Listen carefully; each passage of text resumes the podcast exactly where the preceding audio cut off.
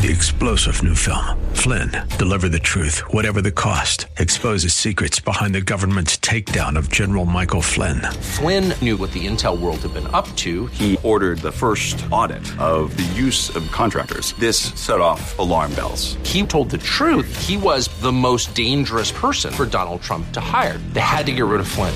Flynn, deliver the truth, whatever the cost. Available now. Watch it today. Go to salemnow.com. Salemnow.com.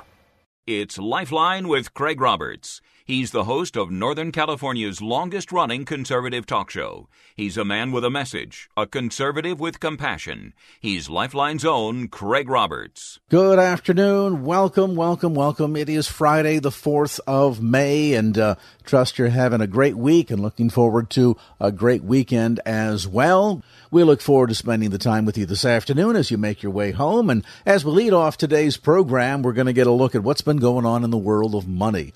My goodness, there's been very positive news all this week in relationship to what's happened with Apple stock buybacks and great numbers in the unemployment range. And yet, in spite of all of this, Continued nervousness on Wall Street. Why is that? Well, let's get some insights now. 30 plus year retirement planning specialist, money manager Pat Vitucci from Vitucci and Associates joins us. Well, the big news, Pat, this week, of course, the Federal Reserve deciding to hold interest rates steady. Policymakers midweek wrapped up the May meeting, leaving the Fed's benchmark interest rate between 1.5% and 1 and 3 quarter percent. This, of course, kind of surprised, I think, Wall Street observers because it had been anticipated to address the issue and concerns over inflation that they would take the rate up yet again. They've decided to hold things down you would have thought that they would have been opening the champagne bottles on Wall Street, but in fact, the reaction was a little bit different. How so? You know, sometimes the markets just don't make a lot of sense. You would think, okay, with that decision and profit season has been extremely lucrative, something like 85% of companies reporting have beat estimates. Why is the market reacting the way it has? It's not logical. It doesn't make sense. And therein lies the emotion of the day sprinkle in politics, which from a political point of view, you would say, wow, Trump's going to meet with Kim Jong un of North Korea and South Korean President Moon. Of course, Iran is now getting into the uh, top story in the six o'clock news. And so, despite the $400 billion President Obama gave him, 150 billion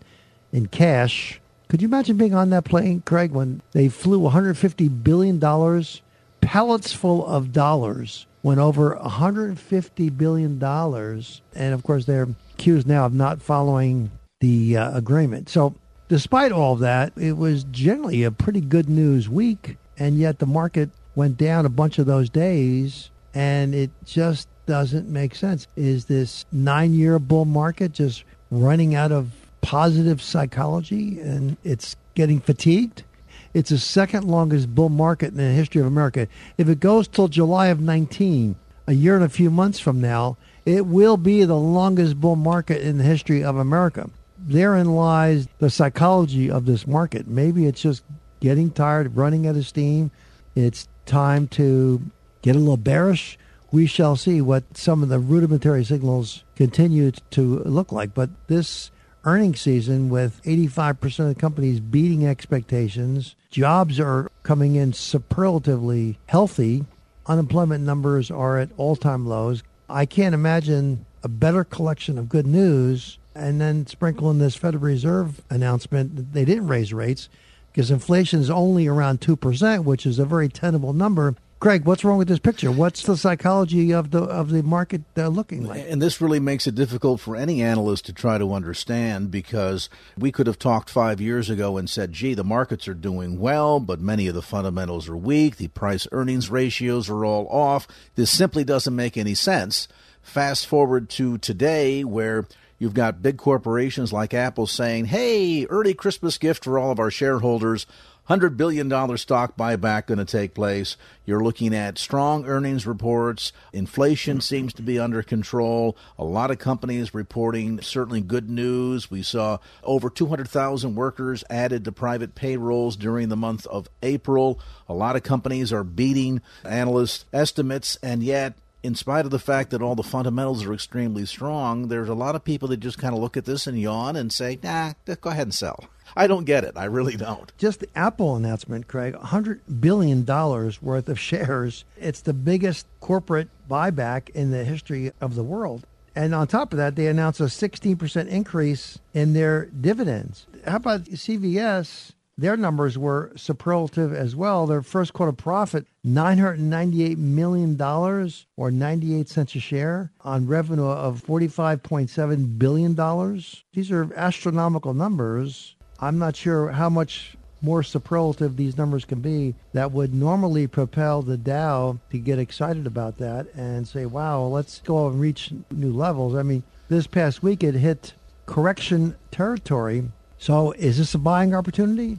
It depends on your time frame. Even mortgage applications, they're down a little bit. Interest rates are up to what, 4.8% on a 30 year fixed mortgage? Is that the quiet news that's kind of spooking everybody? Housing has been on a tear, and we need to build a whole lot more homes to accommodate housing formations of young people. But they did hit their highest rate in about five years at 4.8%.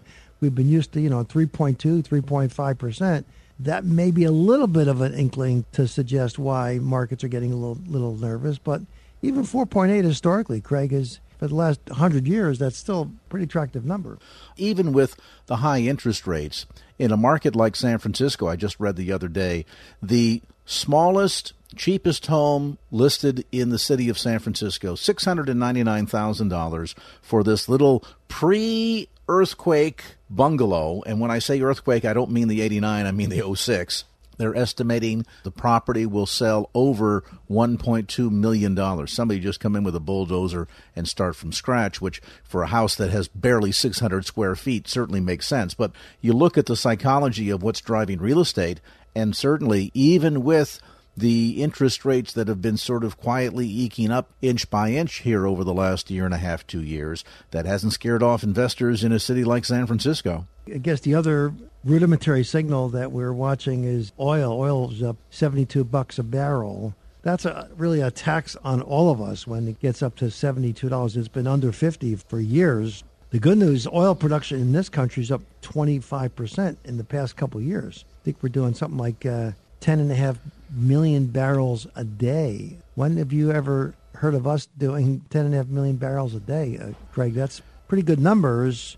But at 73 bucks, uh, we can afford to do the uh, fracking, where the cost of fracking is now reasonable when you can get $73 a barrel. When it's under $50, the whole fracking technology doesn't cover it. Over 10 million barrels a day is a pretty impressive number. That may be the uh, little bit of a a negative news that's giving some investors some some source of of, of uh, worry. Market news and analysis. A look at what's going on in the world of money this week as it relates to your financial life. Our conversation with Pat Vitucci of Don't Invest and Forget will continue after we get you a quick update on traffic. By the way, a quick reminder if you'd like to catch Pat's program, it can be heard Saturday mornings at 8 a.m. on our sister station, Business Radio 1220 KDOW. All right, here's that timeout. A look at traffic. Back with more on the Friday edition of Lifeline from KFAX. And now back to Lifeline with Craig Roberts. Welcome back to this edition of Lifeline on this Friday, May the 4th, spending some time with 30 plus year retirement planning specialist, money manager Pat Vitucci, talking a bit about uh, some of the odd anomalies that have happened in Wall Street and the world of money this past week. As we mentioned before the break, some superlative numbers in many arenas, and yet, in spite of, quite frankly, some best news we've seen in many years, continued jitterness, nervousness on Wall Street. What does that mean to you, somebody trying to plan for retirement? And we kind of drill down now on some of those issues, Pat. What's the ultimate watchword? What is the takeaway here for the casual investor, the guy that's got money put aside in an IRA or a 401k and is simply working his or her way toward retirement? As they look at what's going on on Wall Street and, quite frankly, the mixed signals that are being sent, strong fundamentals and yet a lot of volatility in the markets, what's the takeaway for investors? Well, volatility has certainly been the watchword in the last several years since President Trump's been elected, the markets is way up, and maybe it got a little bit ahead of itself. But if you've got time on your side, and when we go through these corrections, you got to look at it in most cases as a buying opportunity. So you buy more stocks when they're on sale. So clearly, if you're retired, you want to have less exposure to equity markets and more income driven portfolio design. And you don't want to go on that roller coaster ride because it gets pretty stressful when the market goes into correction territory. You say, wow, is this the beginning of a 2008 mess? Craig, that's still not too many years ago. It's still fresh in a lot of people's mind when they lost upwards of 40 or 50% of their 401k. When you're newly retired, you don't want to have to live through that kind of a major correction. And so that is always a source of worry for that pre retiree or retiree. If you're 30 something or 40 something years old, you should really be oblivious. Although I was talking to a, a millennial last night, they get very squeamish when the markets go down. And you would think when you're 20 or 30 years old, you wouldn't be as anxious about that. But there's a trust issue, I guess a lack of understanding of the long range impact of the performance of the stock market in the long run. And clearly, when you're young, you, you almost don't care. In fact, you'd rather see the market go down. You're buying more shares at a lesser price. Again, all driven by the demographics of what you subscribe to, your need for income this month. But it's interesting to note that all this good news can aggregate into the Dow Jones going down. It just nonsensical weeks that sometimes it's an opportunity to take advantage of that emotion in the market and go the opposite way if you are so inclined, if your money personality can tolerate that kind of direction of the market and you and you decide to go the other way, it takes some confidence to make that decision.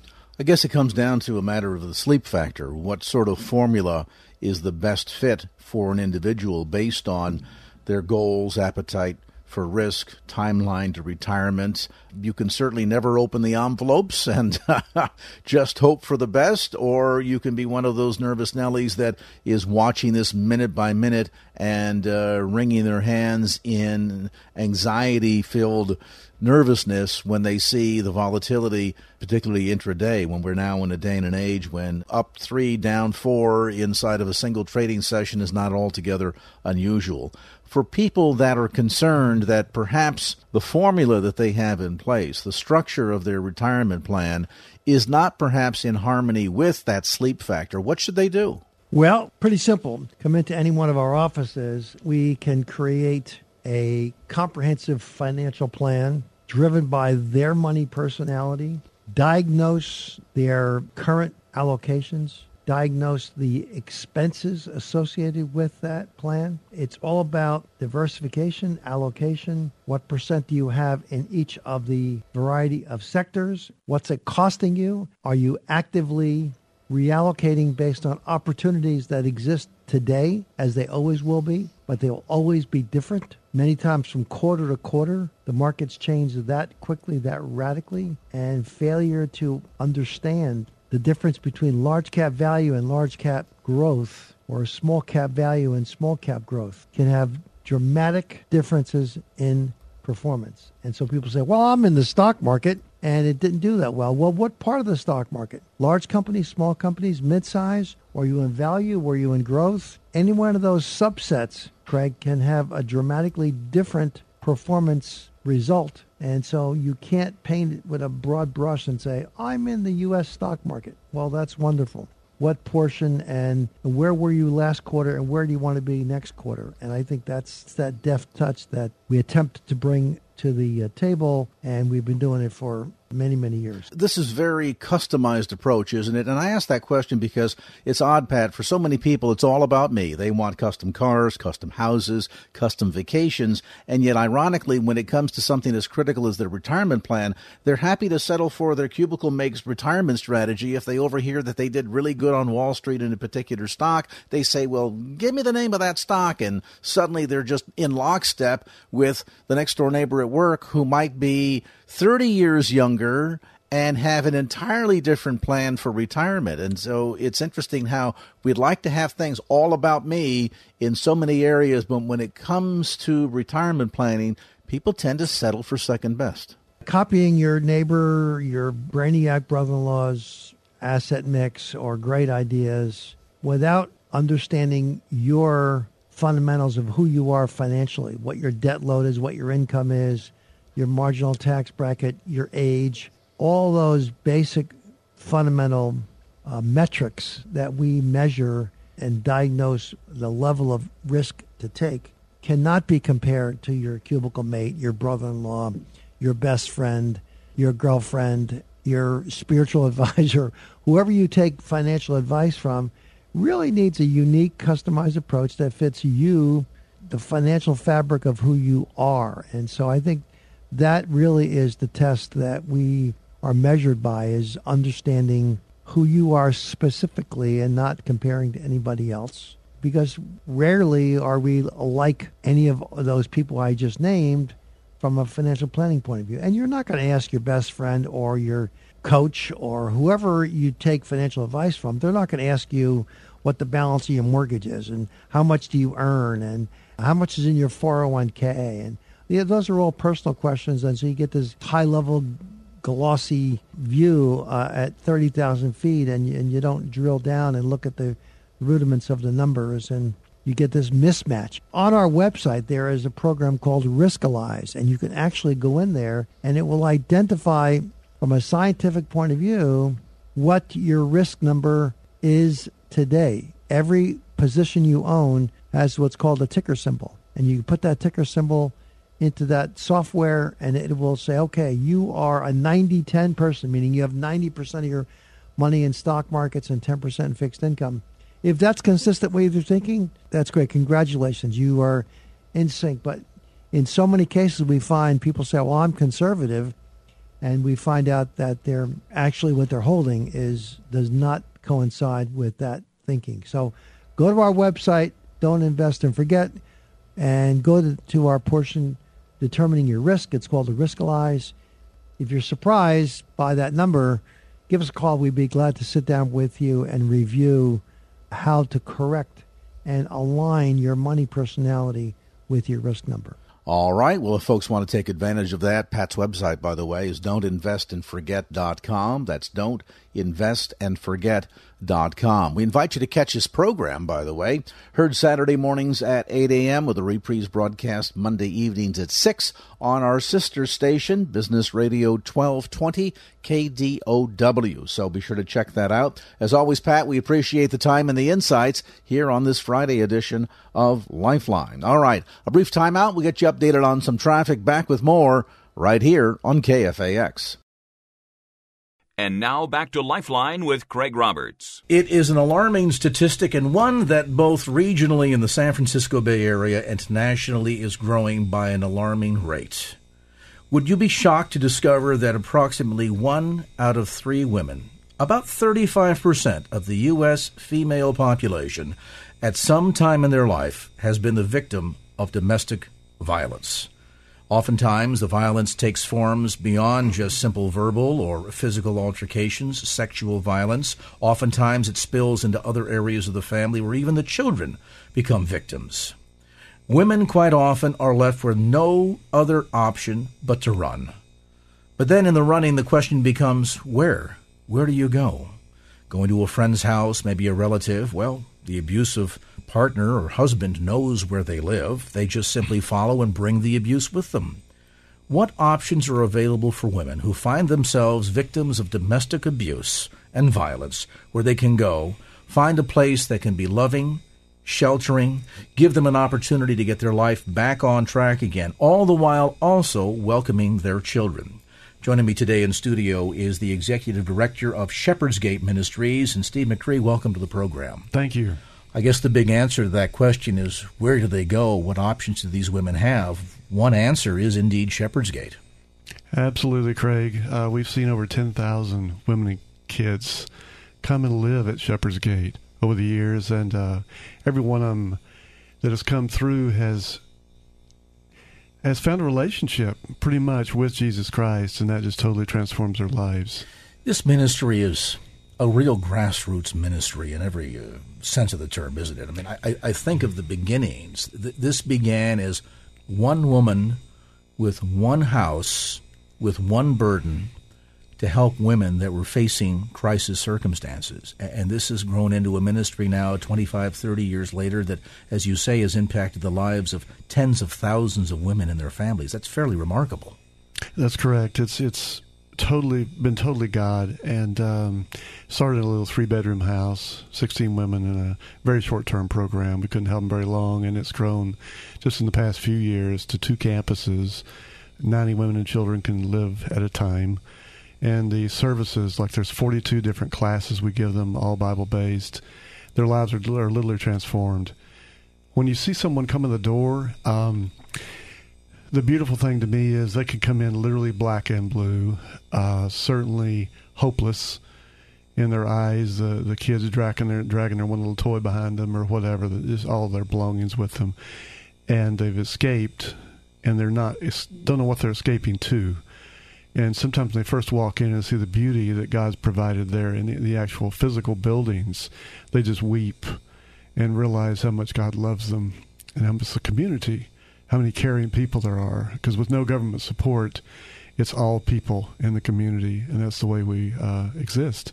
You know, the irony is we, we hear of these statistics 35% of women uh, that sometime in their life will become victims of domestic violence of one sort or another. And of course, we know on the, the severe end of that continuum are women that are dealing with circumstances where the husband is physically abusive, sexually abusive, maybe is dealing with a drug or alcohol problem that spills over into now abusing the children. Women oftentimes are fleeing these circumstances, no sense of what they're running to, they just know what they're running from. And feel as if there's no one that cares, no one that can help them they're afraid to go to the authorities because oftentimes the, the husband or the boyfriend is saying, you know, if you tell anybody, I'll kill you, or I'm going to kill somebody else in your family. So yes. they're, they're having to face a tremendous amount of uncertainty into which then as they finally make up the courage find the, the it within themselves to flee oftentimes right at the skin of their teeth uh, there have been cases of women that have changed their mind at the last minute and wound up dead yes but now, as they've flown out of that circumstance, they've got no resources. The husband's shut down access to the checking account. There's no credit card. They might be full time mothers that have no marketable skills. Where do you go? What relative do you call and say, by the way, not only do I need to get away from my abusive partner, but now I got a couple of young kids with me? And so, in that sense, then, Shepherd's Gate has really become kind of a an oasis for these women, hasn't it? Absolutely. With the intensive programs and with the love of God, uh, again, they get everything they need to rebuild their lives for them and their kids. And then also uh, stops the cycle of abuse. And you're talking about the abuse, that can happen. Shepherd's Gate really takes in women and kids that are homeless for any reason. Much of that is domestic violence. Uh, one form of abuse is abandonment. One gal came in with five kids because her husband had taken the bank account, everything they owned, and she's on the streets. And within two months, uh, her life was completely turned around. She didn't know Christ when she came in, neither did her children. One by one, they found the Lord, and their dis- their um, entire demeanor changed so much. She knew there must be a, really a God for their kids to change that much.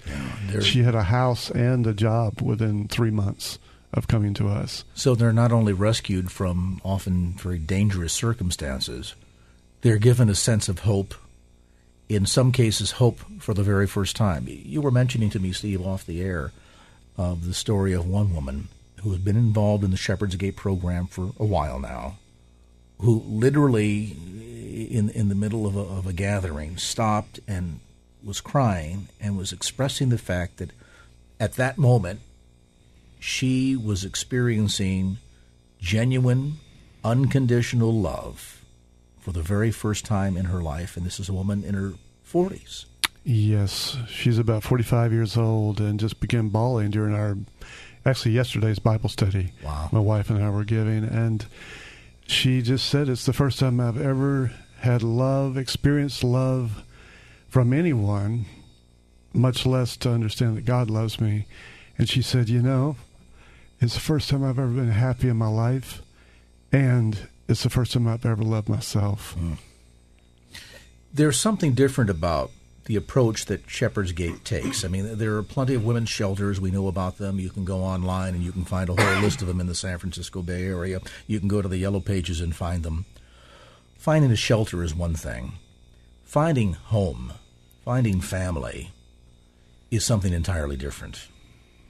As you look at the programs and services offered by Shepherd's Gate, distill down, if you would, Steve, for our listeners, what's the one single difference about Shepherd's Gate from any of the other secular programs that are out there?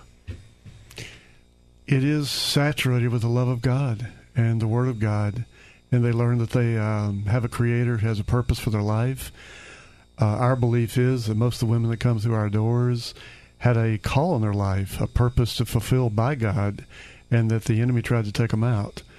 And when they learn that they were created for a purpose and have a purpose, then we wrap, as I said before, about 42 different types of classes and programs, anything from job interviewing to parenting skills to budgeting, in with all the biblical principles they learn and the relationships that they, they gain it changes their life. Totally. It stops the cycle, as you mentioned. Stops the cycle totally. It gives them a brand new start.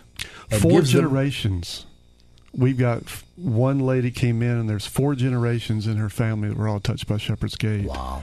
One young man was with us when he was five years old.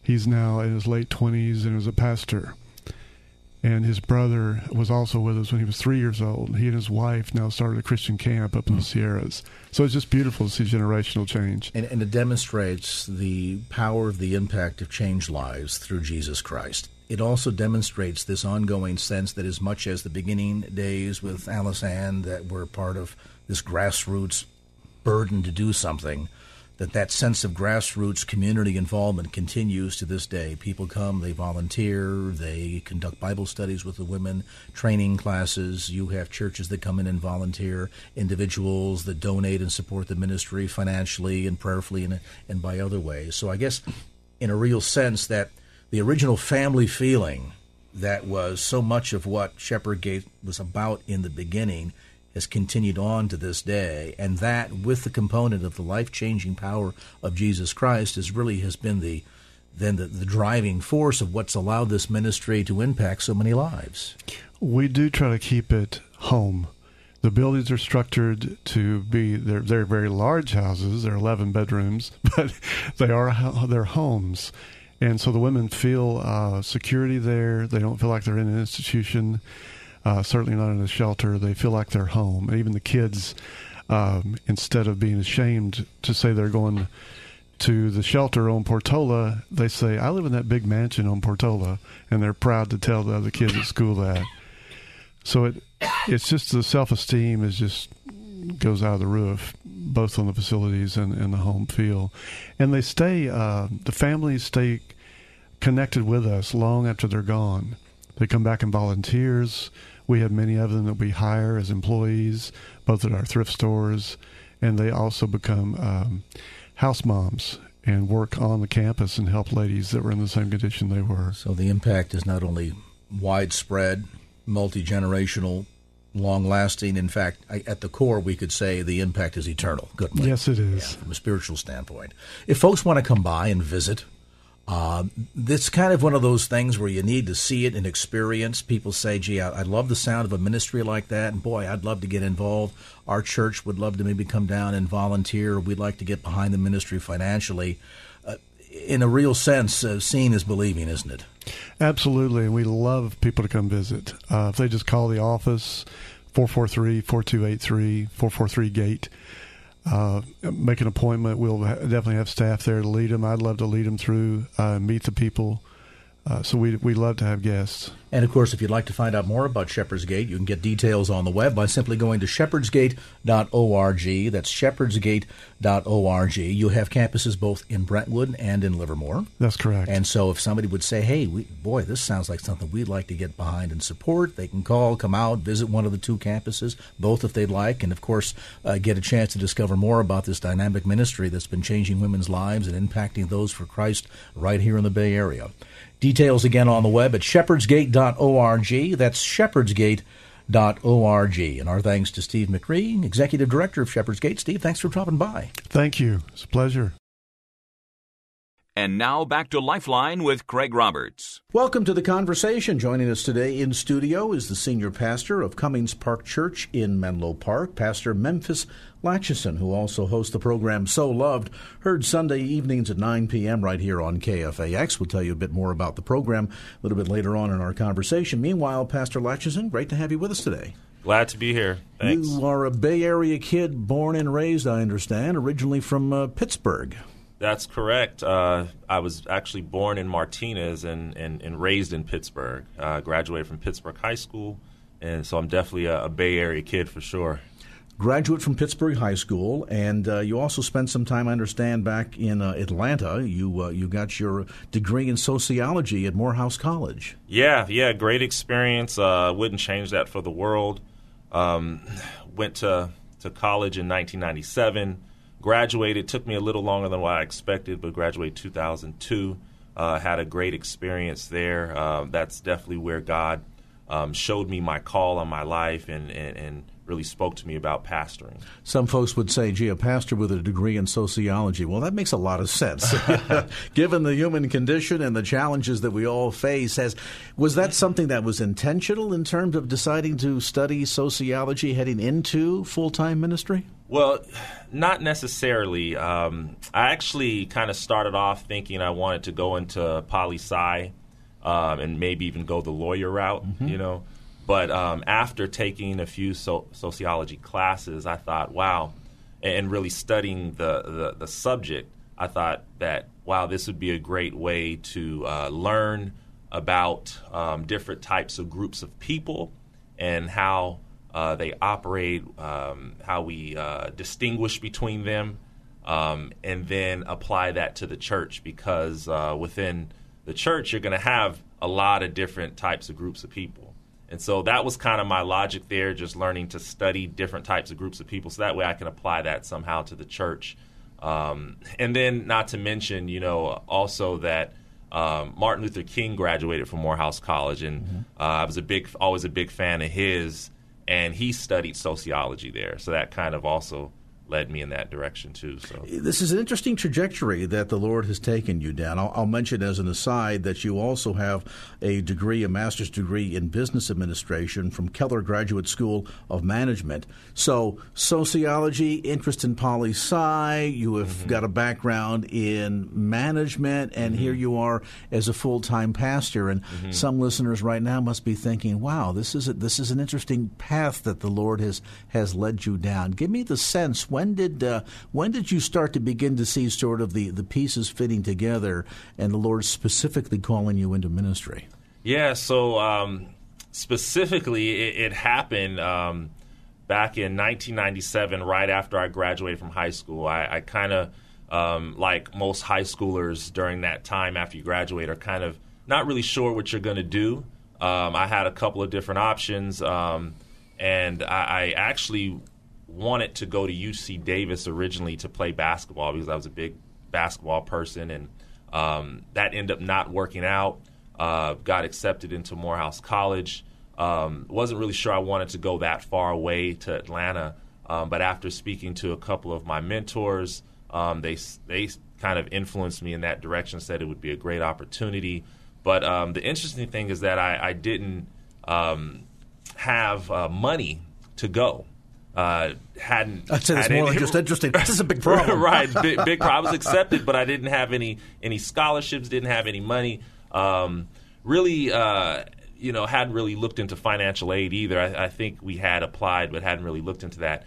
But um, I kind of really just went out there on faith because um, I felt that God, you know, had spoke to me. This is where I want you to go. And so, uh, interesting, me and my mom just got on the plane, had never been there before, uh, got to the airport, and um, when we got there, uh, we had taken a, a bus uh, to the school. And um, while I was there at the school, uh, I saw all these students lined up, and uh, they they were being turned away if they didn't have their financial aid in order and if they uh, didn't have the money. Wow! And so and you basically arrive with an app with an acceptance letter. That's it, and that's it, and that's wow. it. Yeah. And so um, I really felt that God was, you know, calling me to graduate from this school and attend this school, and I felt that I just needed to just speak with someone that could actually help and do something about my situation, maybe the president, somebody, right? Um, but I got discouraged and I went back. Uh, we ended up going all the way back to the, the airport after seeing all these other young men being turned away. And uh, when I was at the airport, uh, interesting enough, I'm kind of giving you the short version. I saw um, three young ladies coming off the, the plane. And this is kind of, you know, going into detail about how I got called into the ministry. And um, these three young ladies, I kind of recognized them from uh, this Christian group called Out of Eden and I used to listen to, to them quite a bit. And I said, "Wow, that looks like this this this Christian group called Out of Eden." I spoke with them, told them why I was there. They end up um, t- encouraging me to to to keep the faith and and go back to the school and, and see what God would do. Um, and the thing about it was they happened to to to go back and forth uh, to Pittsburg, California, where I'm from and they attended a church in Pittsburg, and their father had lived in Pittsburg. I had no idea, but we're meeting all the way in Atlanta, just happenstance. And so they encouraged me to to to go back to the school. So I told my mom. She ended up calling the school, talking with someone on the phone. The lady happened to be a Christian, and the lady said, "You know what? I have just the person that that can help you. We're going to send a Morehouse van over there to pick you up and bring you back." And so um, we end up going back to the school. Long story short, I ended up speaking with the vice provost and saying to him, you know, sir, I don't have any money to go here, um, but I know this is where God has called me to be. Um, and you know, I'll work, I'll, I'll do whatever I need to do, you know, to, to pay for it. But as of right now, I don't I don't have any any money to go here. He said, son, you know, don't worry about it. We're going to make sure you graduate here from from school because we could see that you you, you have purpose and they end up giving me eight thousand dollars to start me off, just free. That right there got me to a point to where, of course, I graduated, right? Um, but during that time, during my matriculation through that, I end up really having some other experiences with God too that really allowed me to um, see that He had called me into the ministry. Um, and this was, you know, when I was about 18 years old, um, and um, one of the the biggest things that was on my mind when going out there was that I needed to find um, a church home that I can get connected with because, like so many college youth, when they go off, they fall away, right? But that was something I didn't want to happen, and I knew that one of the, the ways that I was going to not allow that to happen was to get connected to a good church. And so, for a good part of my time, I was visiting churches, trying to figure out which one was the right one. And, Good collection there now. yeah, yeah. So so long story short, you know that that that whole um, time that I was there, um, God God really began to just grow me up and mature me for ministry. If you've just joined our conversation today in studio, Pastor Memphis Latchison. He's senior pastor at Cummings Park Church in Menlo Park. Also, the host of So Love, the broadcast heard Sunday evenings at 9 p.m. right here on KFAX. We'll take a brief time out, come back to more of the conversation with Pastor Memphis Latchison right after this.